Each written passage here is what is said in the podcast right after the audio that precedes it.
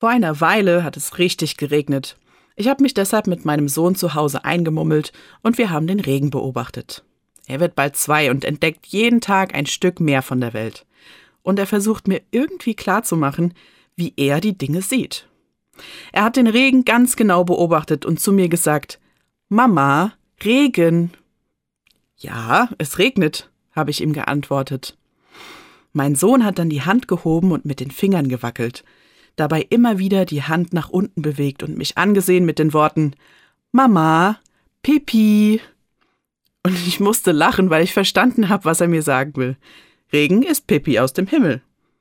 Und für mich ist es wundervoll, wie mein Sohn die Welt für sich erklärt. Er staunt und wundert sich über so viele Kleinigkeiten. Manchmal wünsche ich mir, dass ich das auch wieder kann. Durch meinen Sohn habe ich die Chance, Dinge anders und neu wahrzunehmen. Ein bisschen so, als wäre ich selbst noch mal Kind. Vor langer Zeit hat Jesus mal sowas gesagt wie Werdet wie die Kinder, sonst kommt ihr nicht ins Himmelreich. Ich glaube, Jesus meint, wir sollen uns wieder wie Kinder wundern und staunen. Mein Sohn macht es mir vor.